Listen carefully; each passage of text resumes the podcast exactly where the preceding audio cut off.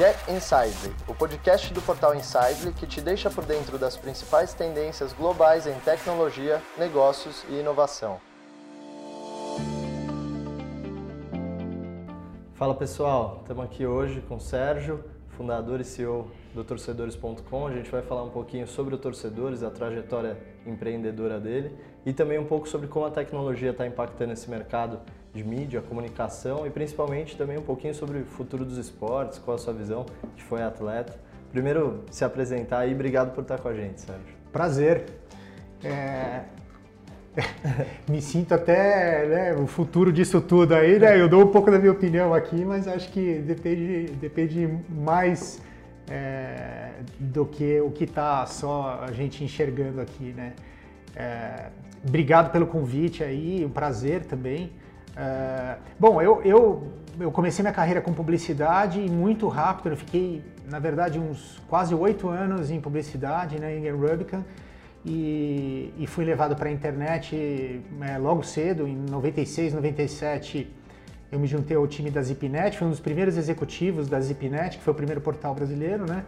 E, e depois não saí mais. Eu fiquei até a venda para Portugal Telecom é, em 2000 e, e, depois continuei empreendendo na internet e continuo até hoje.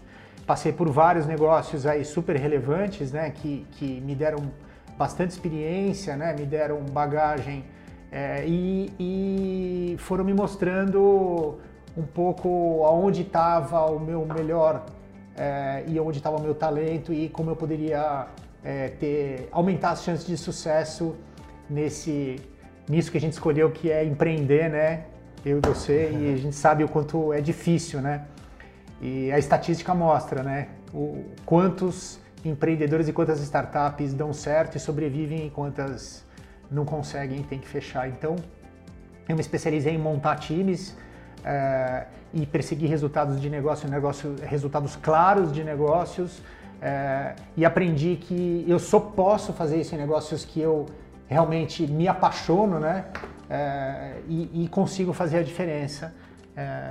Então, eu já me envolvi em negócios que eu não acreditava tanto e depois de algum tempo eu realizei que, que não adianta, né? Quer dizer, você está muito alinhado com os fundadores, com os empreendedores é, e com os investidores, ou a chance de sucesso cai muito. E, é, acho que a primeira coisa que eu falaria antes da gente entrar no específico aqui de conteúdo, mídia, esporte e tal, é isso, né? Assim, você ter um alinhamento, ter, ter os investidores certos. Então, assim, é muito comum a gente empreender e no começo você precisa muito de dinheiro e você, assim, o cara está disposto a colocar dinheiro no teu negócio, vem para dentro e e a gente se vira, né? Se você traz um investidor errado que não está alinhado com você, você está plantando um problema cruel e você vai ter que colher isso ao longo do tempo, né? Então, ter os investidores certos, captar o dinheiro certo, quando você precisa para provar o teu modelo. Se você não tiver o dinheiro suficiente para isso, também você está aumentando o risco muito, porque você vai fazer um esforço muito grande e vai chegar um determinado momento que você vai precisar de dinheiro, você vai ter pouco tempo para isso e você vai ter que aceitar qualquer dinheiro ou qualquer investidor, ou vai se endividar numa hora errada.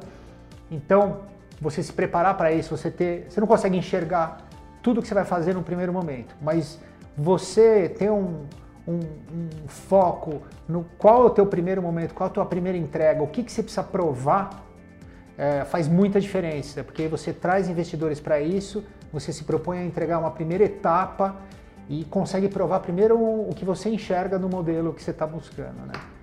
Então, o torcedores, a gente não conseguiu fazer exatamente isso, que eu estou falando agora é muito do aprendizado do próprio torcedores, né? O que a gente enxergava no primeiro momento mudou ao longo do tempo. Se eu pudesse voltar atrás hoje, eu faria exatamente o que eu falei aqui. Cara, o que eu estou enxergando hoje é isso, o valor é esse, a gente consegue fazer diferença nas vidas das pessoas dessa maneira, para isso eu preciso de X me dê esse X que eu te entrego isso. Se você tiver esse alinhamento com seus investidores, putz, você já sai muito na frente. A gente não teve todo esse alinhamento, mas a gente tinha uma ideia muito boa né, no, no, no começo. É, então, lá em 2013, quando eu me juntei ao Derek, que é o, que é o cara que teve a ideia do Torcedores e tal, e que é o nosso fundador, é, a gente se baseou numa plataforma que já existia nos Estados Unidos, que é o Bleacher Report, que basicamente foi uma das primeiras plataformas colaborativas no mercado americano. Os caras, é, eles, eles fazem parte de uma geração é, que, que, inclui o próprio Facebook, né? Foi, o Facebook foi se reinventando né, ao longo do, do tempo e quando o, o Bleacher nasceu lá em 2008, o Facebook também estava passando por uma mudança, nasceram BuzzFeed, foi a época que houve uma consolidação, né? foram os anos que houve uma consolidação grande no mercado americano, tanto em publicidade e mídia como em conteúdo. Então, players como o Huffington Post se tornaram líderes né? e se fundiram ou, ou compraram ou, ou, se juntaram a, a operações tradicionais como a American Online.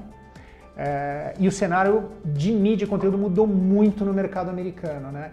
A gente olhando para isso, né, o Derek chamou minha atenção para isso, é, isso fazia muito sentido para mim. A gente tinha um alinhamento entre nós muito grande de que isso iria, tinha grandes chances de acontecer no mercado americano, no mercado brasileiro. Então, muito parecido com o que aconteceu lá.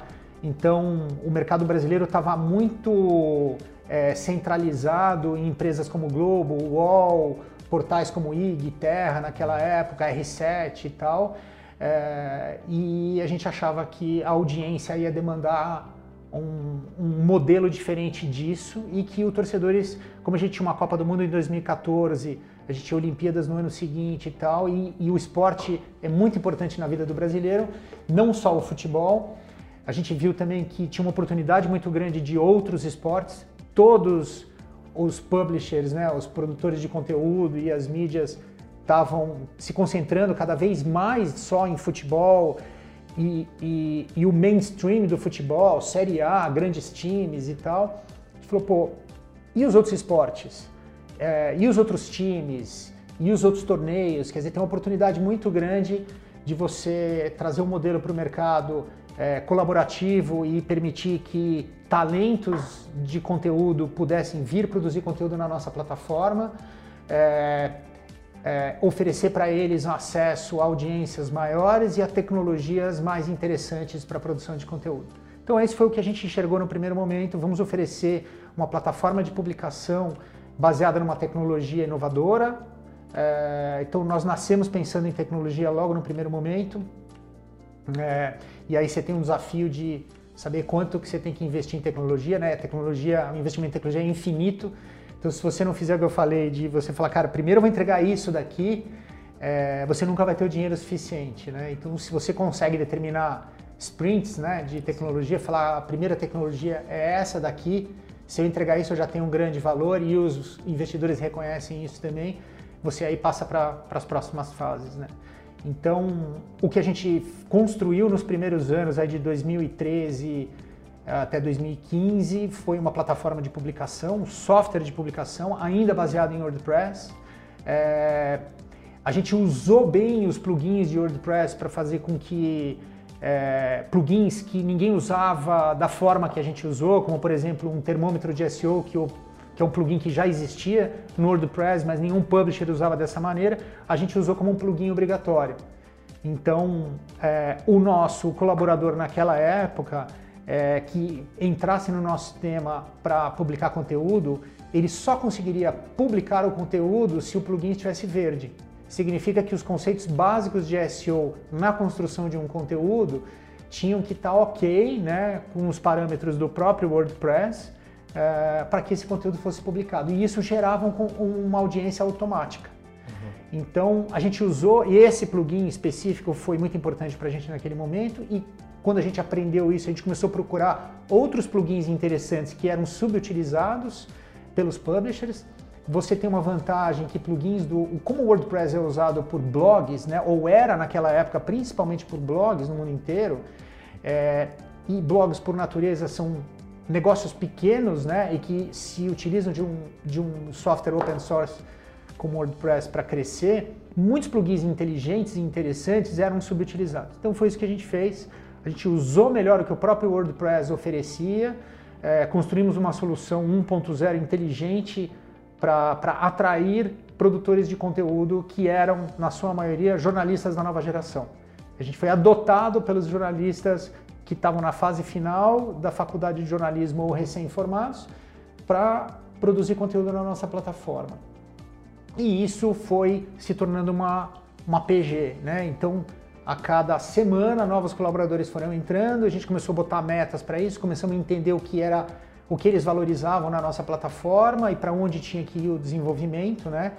E basicamente a gente atraía talento para produzir um conteúdo, a gente criou um formatinho ali de, de pedir que eles produzissem um conteúdo em texto para serem aprovados na plataforma, para a gente entender qual era o talento de quem estava entrando, se, aquela, se, aquele, se aquele jornalista ou aquela pessoa tinha talento suficiente para estar na plataforma. Eu não conseguiria atender todo mundo, então se eu trouxesse gente que ainda não estava preparada para produzir um conteúdo, eu ia gastar tempo, dinheiro e esforço com uma pessoa que ainda não, tava, não tinha maturidade para estar lá. Né? Eu fiz muito isso baseado no aprendizado que a gente teve com o Bleacher Report. É, entrou, foi muito importante para a gente o talento de networking do Derek na época, que a gente trouxe gente como o Brian Goldberg, que é fundador do Bleacher, logo no começo como nosso advisor e investidor. Ele começou como advisor depois ele investiu na plataforma. O Steve McNally, é, que também é, era fundador de um site que foi comprado pela Forbes e ele ajudou a Forbes a escalar muito. Então, é, esses dois falaram muito com a gente. O Steve veio para o Brasil, ficou comigo 10 dias aqui, hospedei ele na minha casa é, e a gente ficou virando noites aí estudando o modelo, o que deu certo uh, eh, para Forbes e para o Bleacher e o que daria certo para a gente no Brasil, né? melhores práticas e tal. Isso foi uma coisa que, que foi assim fundamental para o nosso crescimento. O que eu aprendi com o Steve naqueles 10 dias, a gente usou muito e a gente usa esses conceitos até hoje. É, traga cinco colaboradores por semana. Não interessa se você trouxer cinco na segunda-feira e na sexta três saírem. Se dois ficarem, você já tem dois caras a mais do que na semana anterior esses caras vão produzir no mínimo um conteúdo cada um por dia e você tem dois conteúdos por dia a mais do que você tinha no dia anterior. Então assim, é tijolinho todo dia, né? Não tenta é, construir tudo de uma vez, né? Bote um tijolinho todo dia e vai dormir feliz porque, porque você já está maior do que o dia anterior, né?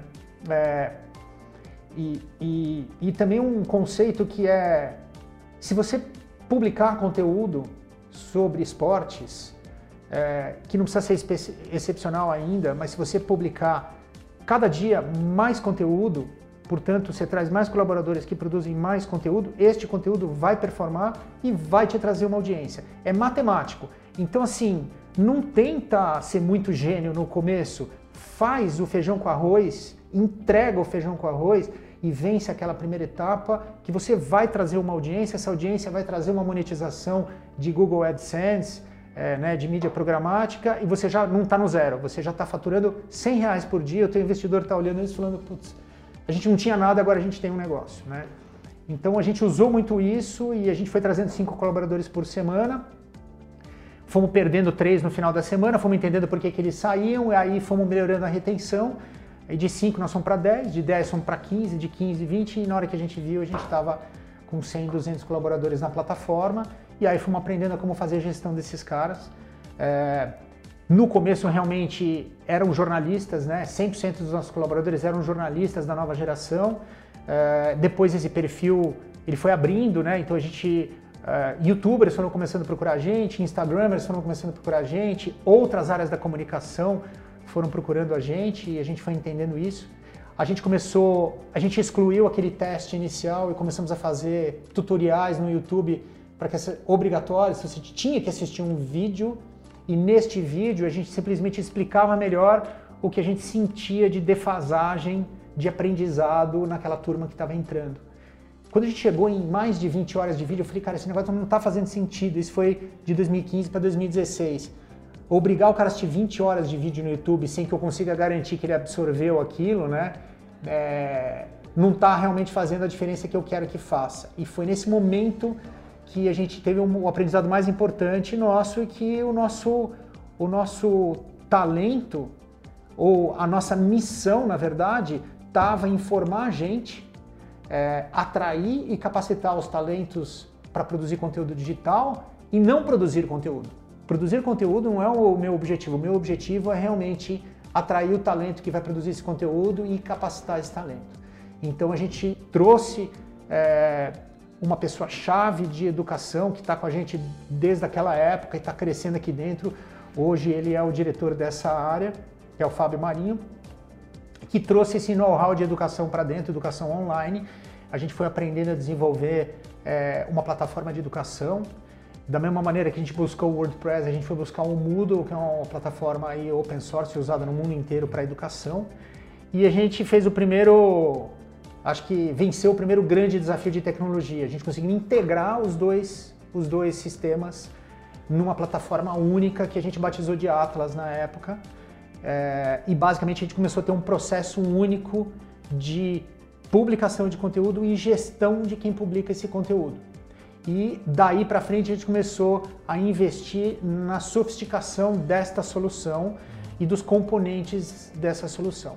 Então foi um longo aprendizado, mas acho que resumindo, esse foi um momento que foi turning point assim para a gente na solução, de em que a gente começou a se dedicar mais a educar, capacitar aquele colaborador que entra na plataforma. E aí foram nascendo os nossos cursos, a lógica dos cursos, que virou uma trilha orgânica. Aí hoje nós temos mais de 400 horas de curso na plataforma, temos quase 26 mil alunos cadastrados, é mais do que muitas faculdades né, é, no Brasil. E, e a gente está melhorando isso, é uma otimização diária, é bem aquele negócio do tijolinho todo dia, né?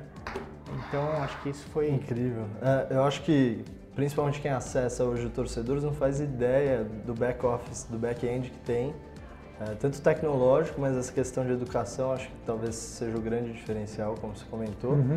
E eu queria entender, você comentou no comecinho ali que você começa a rodar esses conteúdos, você produz mais, vai acabar trazendo mais gente, você até consegue uma monetização via Google AdSense, etc.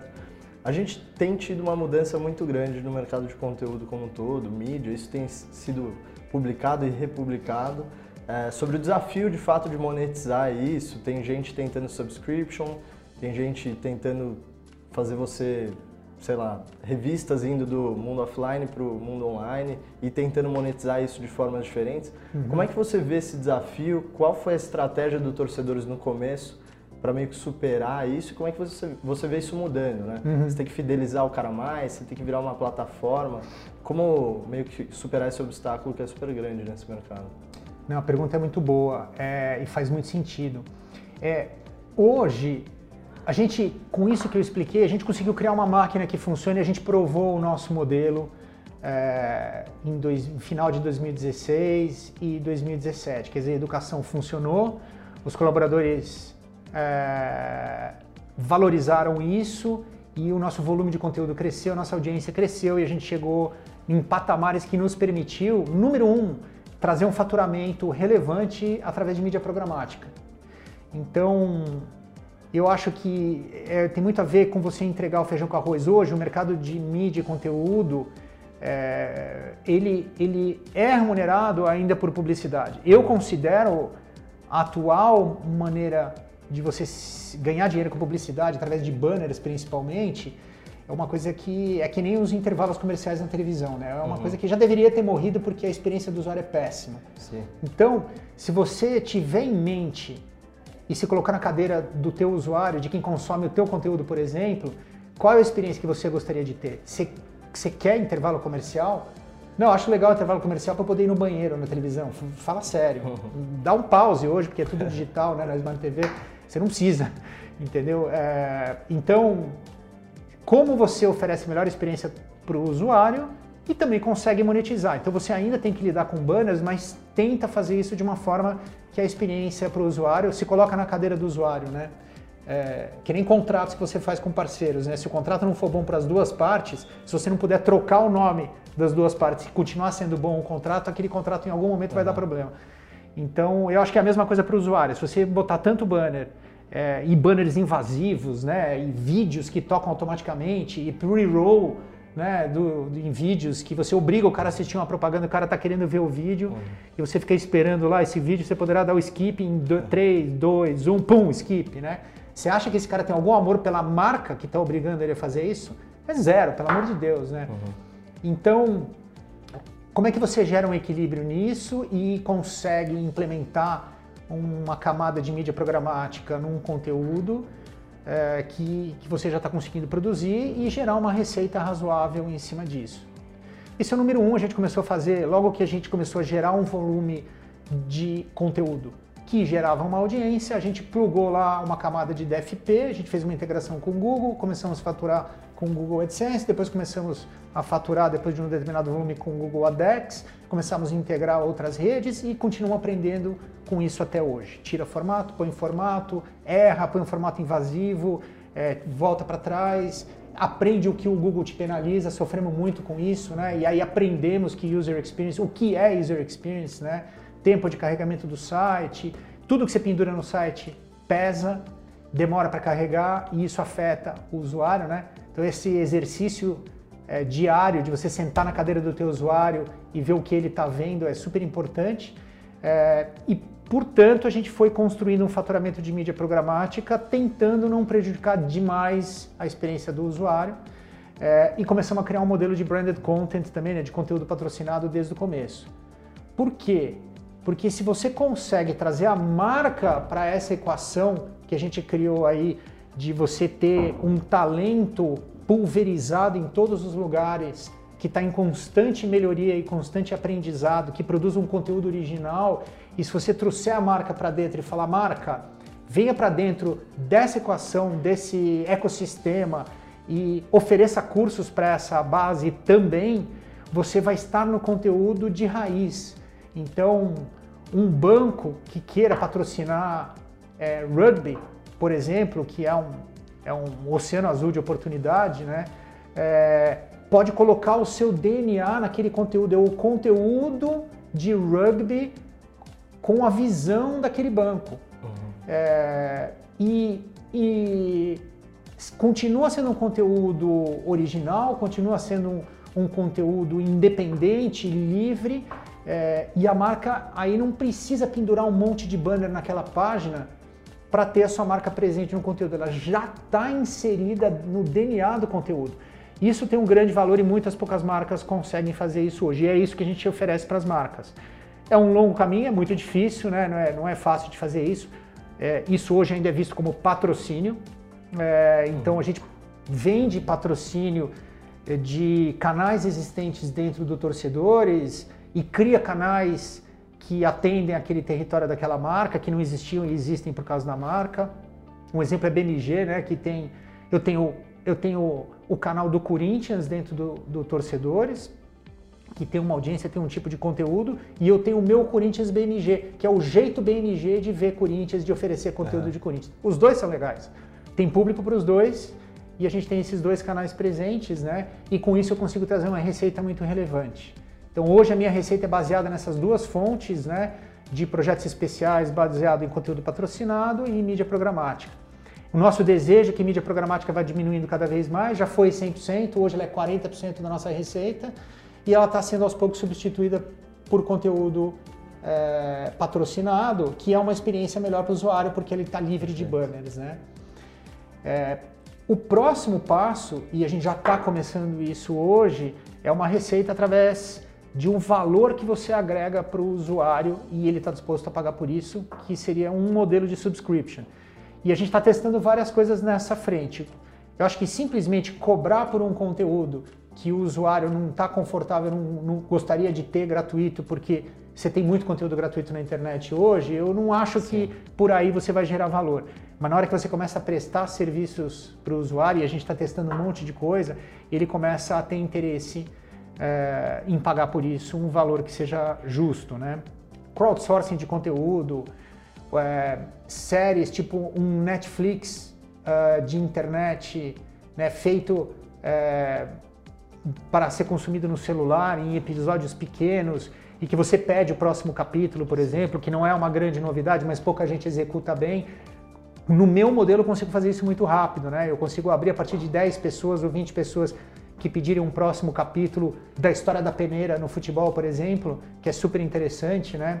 É, ou da história das torcidas organizadas, por exemplo, e eu consigo entregar esse capítulo uma semana depois, né? Ou alguns dias depois é, e a galera vai pedindo o próximo, né? E isso tem um valor grande porque o cara pede um conteúdo que, ele, que ele quer ver, né? Acho que emendando nisso, assim, o, o, modelo de conteúdo deve ter mudado muito. Vocês começaram, imagino que principalmente com texto mesmo, produzindo um conteúdo escrito ali no site.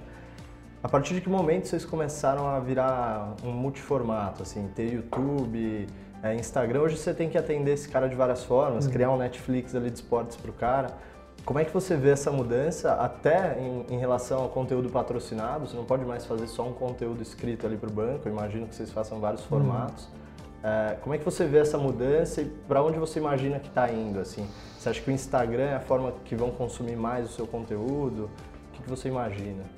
É, também é uma boa pergunta. A gente, desde o começo, a gente quando olha para os torcedores, a gente pensa a plataforma e a gente sempre teve um alinhamento interno aqui que não adianta você produzir o mesmo conteúdo para todas as plataformas. Uma coisa que ainda é muito comum é, numa empresa como a nossa, é você publicar um conteúdo no site, aí você pega aquele mesmo conteúdo e publica no teu Facebook e no teu Instagram, no teu Twitter, sei lá, e você acha que assim você está abastecendo as tuas redes, né? E você tem uma performance muito ruim.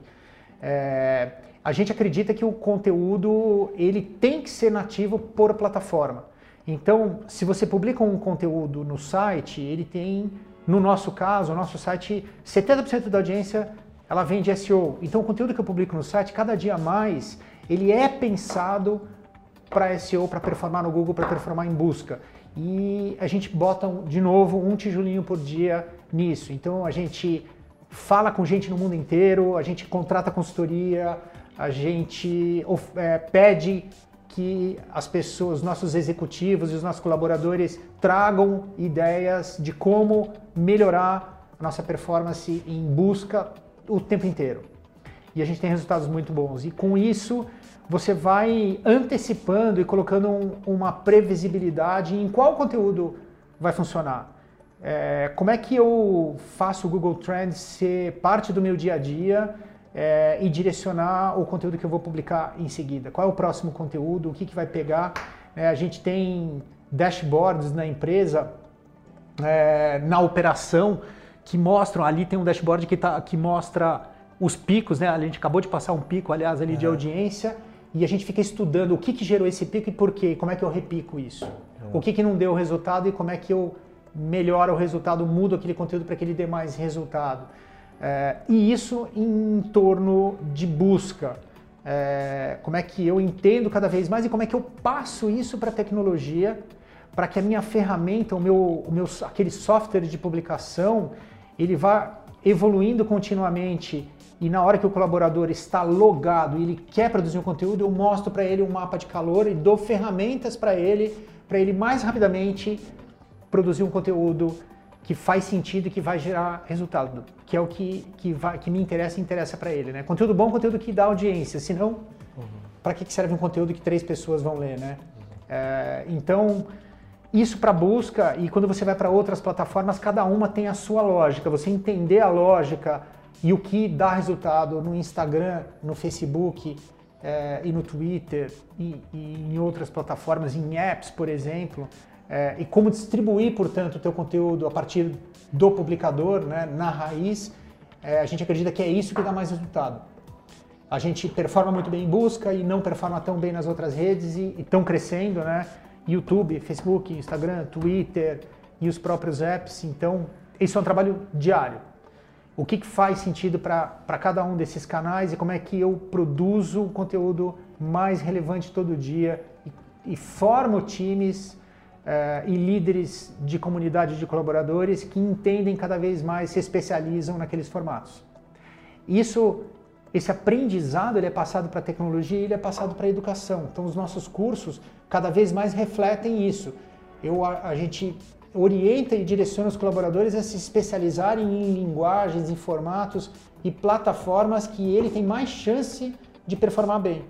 Não adianta o cara querer se dar bem no Facebook se ele não tem talento para isso. Então, aonde está o verdadeiro talento, né? E como eu faço com que esse talento dê resultado? Acho que no final Legal. do dia, é, hoje o mundo está indo para isso e a gente tem o objetivo de ser multiplataforma. É um grande desafio, né? Você Sim. viu os, os publishers de sucesso acabam tendo sucesso numa plataforma ou em outra, mas dificilmente em várias plataformas, né? Então, a gente está estudando é, vários benchmarks aí, como o Bleacher Report de novo, para ver como eles tiveram sucesso e como a gente repete isso aqui. Legal. Em relação ao dashboard que você comentou, é, já dá para entender que vocês têm uma tecnologia, mas principalmente vocês mesmos ficam de olho ali para tentar entender qual que é o conteúdo que bomba, como é que você pode mexer aquele conteúdo que não fez tanto, tanto barulho, vamos uhum. dizer. Quando que você acha que é o momento de entrada da própria tecnologia para identificar já isso? Tipo, hoje vocês têm o dashboard, mas você acha que em algum momento a própria tecnologia já vai apitar para você uma melhoria? baseada nisso? Já tem algo assim que vocês utilizam ou você acha que é algo mais para frente? Assim? É, a gente, é, eu diria que a gente está num momento agora de, a gente foi muito baseado em, em sentimento, em feeling uhum. é, e menos em dados. A gente sempre usou dados, mas de uma maneira muito, muito manual não em forma de um BI e a gente está há bastante tempo tentando entender, mas o que é o nosso BI, né? Onde é que está a raiz é, dos dados que eu preciso para tomar as decisões certas, né? Então a gente usa dados há muito tempo, é, mas não com a eficiência que a gente gostaria. E eu diria que hoje nós estamos no processo de nos tornarmos de fato uma empresa orientada por dados e não por sentimento. É, na hora que você sai do acho, né, eu acho que esse conteúdo vai dar certo e aí você vai lá e publica, né? E quando você usa dados para falar, putz, parece que é aqui, mas a estatística, os dados estão me mostrando que se eu publicar em outra plataforma você vai ter mais sucesso, ou se eu fizer esse conteúdo de uma forma diferente vai ter mais sucesso, você acerta mais. Uhum. Então acreditar mais em dados e menos em sentimento é, é o que a gente está tentando fazer hoje. Então quando usar isso é um grande desafio, porque é, é a questão de você ter dinheiro para investir em tecnologia e aonde você aposta primeiro, né? O quanto antes você entender o papel que a tecnologia pode fazer no teu negócio, melhor para você, porque na hora que você consegue mostrar isso é, para os teus financiadores, para os teus investidores, né? Você consegue entender e transformar isso num plano e você tem dinheiro para executar isso, o teu negócio começa a ter mais resultado e começa a se diferenciar dos outros também, né? Senão você vira mais um, né? Porque você não tem grande tecnologia por trás, então você é igual a mais gente e fica mais difícil de você se destacar, né? Uhum. Perfeito. Acho que é, deu para entender super bem tudo sobre quase, quase tudo sobre torcedores, o modelo de vocês, como é que isso pode evoluir. E eu queria deixar uma pergunta assim um pouquinho mais provocativa sobre como você acha que vai ser a cobertura esportiva no futuro. É, você acha que o cara vai estar sentado no sofá da casa dele, achando que está dentro do estádio, sentindo a atmosfera do estádio via uma experiência imersiva? Como é que você acha que vai ser o futuro disso é, para que daqui 10 anos vocês tenham que se adaptar e continuar relevantes assim, no mercado? É, é uma pergunta difícil, né? eu, eu te confesso que eu, eu não gosto muito de futurologia. É, de longo prazo. Uhum. Porque eu acho que é muito chute e, de novo, é Total. é muito achismo, né? Então, é, ao mesmo tempo, se você não apostar nas tendências certas, e aí eu acho que dados ajudam muito você avaliar, estudar o histórico é, e a história e entender o que, que funcionou e por quê, por que, que o Facebook, é, por que, que aconteceu com o Orkut e o que aconteceu com o Facebook e por quê e você tentar tirar um aprendizado disso e usar para você. É, o que aconteceu com o Instagram e com o Stories no Instagram é, e por quê. Hum, o que o Facebook tentou fazer com Stories do Facebook e, e, e, não deu tão certo quanto o Instagram, apesar de serem da mesma empresa, né? É, por que dessas, dessas coisas você consegue ter dicas importantes de quais são os passos que você tem que dar. É, da mesma maneira, eu não gosto de fazer um business plan de cinco anos, porque eu acho que isso é a maior bullshit que existe, né? Uhum. Se você fizer um, um plano coerente para o ano que você está vivendo e uma visão é, racional para o ano que, seguinte, né? É, você tem sentido. uma coisa que faz sentido e que você pode confiar, né? Você pode seguir como norte, assim, né? Isso tem que ser revisto o tempo inteiro e você tem que estar preparado para essas mudanças. Então, é, eu acho, assim, coisas que a gente já sabe, né? Experiência é uma palavra-chave que a gente usa todo dia, né? As pessoas querem experiência, querem, querem emoção, querem envolvimento maior, é, eles querem sair de uma posição passiva, né? Não querem mais que a, os publishers digam para ele o que ele vai consumir, e eles querem receber um conteúdo que tem mais a ver com o que ele realmente quer. Então você está mais próximo da audiência e entregando é, coisas que eles realmente querem ver, experiências e, e novos formatos de conteúdo e tal, é, é uma coisa, assim, um, é uma busca diária nossa, né? Uhum. E a gente fez mudanças aqui dentro para buscar isso. Então o nosso diretor de conteúdo, ele não, ele deixou de ser diretor de conteúdo para ser um diretor de estratégia de conteúdo e audiência. Ele não se preocupa com a produção. Quem se preocupa com a produção é um, é um outro executivo. É, ele se preocupa em entender, mas que novos formatos, até onde vai o que a gente está fazendo, que, que novos formatos de recirculação de conteúdo eu posso testar, que vai fazer com que o usuário queira passar mais tempo no nosso site, porque eu ofereci uma experiência melhor para ele. É, experiências ao vivo, né, em cima do que eu estou falando mesmo, né, transmissões ao vivo pela internet, né? A audiência já deixou claro que ele não quer mais ficar só assistindo eventos, grandes eventos, futebol ou outros só pela televisão, né? Ele tem uma segunda tela, isso é uma realidade. Você conseguir oferecer uma experiência misturada para ele e oferecer é, através de, de tecnologias, né? Relação com outros, outras pessoas parecidas com você que estão assistindo aquele mesmo evento e você consegue fazer isso bem na internet e o cara tá lá com a televisão no mudo, talvez, e numa segunda tela, numa segunda tela é, trocando ideias, né, e, e com quem está ali assistindo ao vivo é uma realidade, né? É, games é uma realidade muito grande. Como é que você entra no universo de games, no nosso caso, né, em esportes, e, e oferece uma experiência inovadora é, para quem está nesse universo, né? É, é o que a gente está buscando. Então, eu acredito muito nesse negócio de um tijolinho por vez, assim, e você Sim. executar as coisas que você já tem certeza que o usuário quer. Muita pouca gente faz isso bem, né? Muitas, muita gente se preocupa muito com para onde vai o mundo, as pessoas querem o quê, é, os carros que é, vão existir daqui a 20 anos. Não, super legal, né? Deixa o Elon Musk dizer para com o que, que vai acontecer, né? Eu prefiro executar o que poucos estão executando hoje, mas que a gente já sabe que, que o usuário quer, porque aí o usuário tem uma experiência inovadora e fala, nossa, é, eu, é, é, exatamente isso que eu queria, né? Eu brinco sempre com o meu time né, do, do, sobre o Henry Ford, né, que, que perguntava para as pessoas o que as pessoas queriam, as pessoas pediam cavalos mais rápidos, né? Daí ele vai, essa não é nova, mas é uma coisa que vale muito porque a gente faz, né? As pessoas pediam cavalos mais rápidos, ele foi lá e entregou um carro, né? É muito do que a gente tenta fazer aqui, né? Tenta entender o que as pessoas estão pedindo, mas mais do que isso, interpretar o que é realmente uma experiência que vai, que vai engajar mesmo, que vai encantar as pessoas, né? Ótimo. Acho que deu para pegar todos os insights. Obrigado, Sérgio. Prazer. Foi muito bom. Prazerzão aí. Obrigado. Valeu.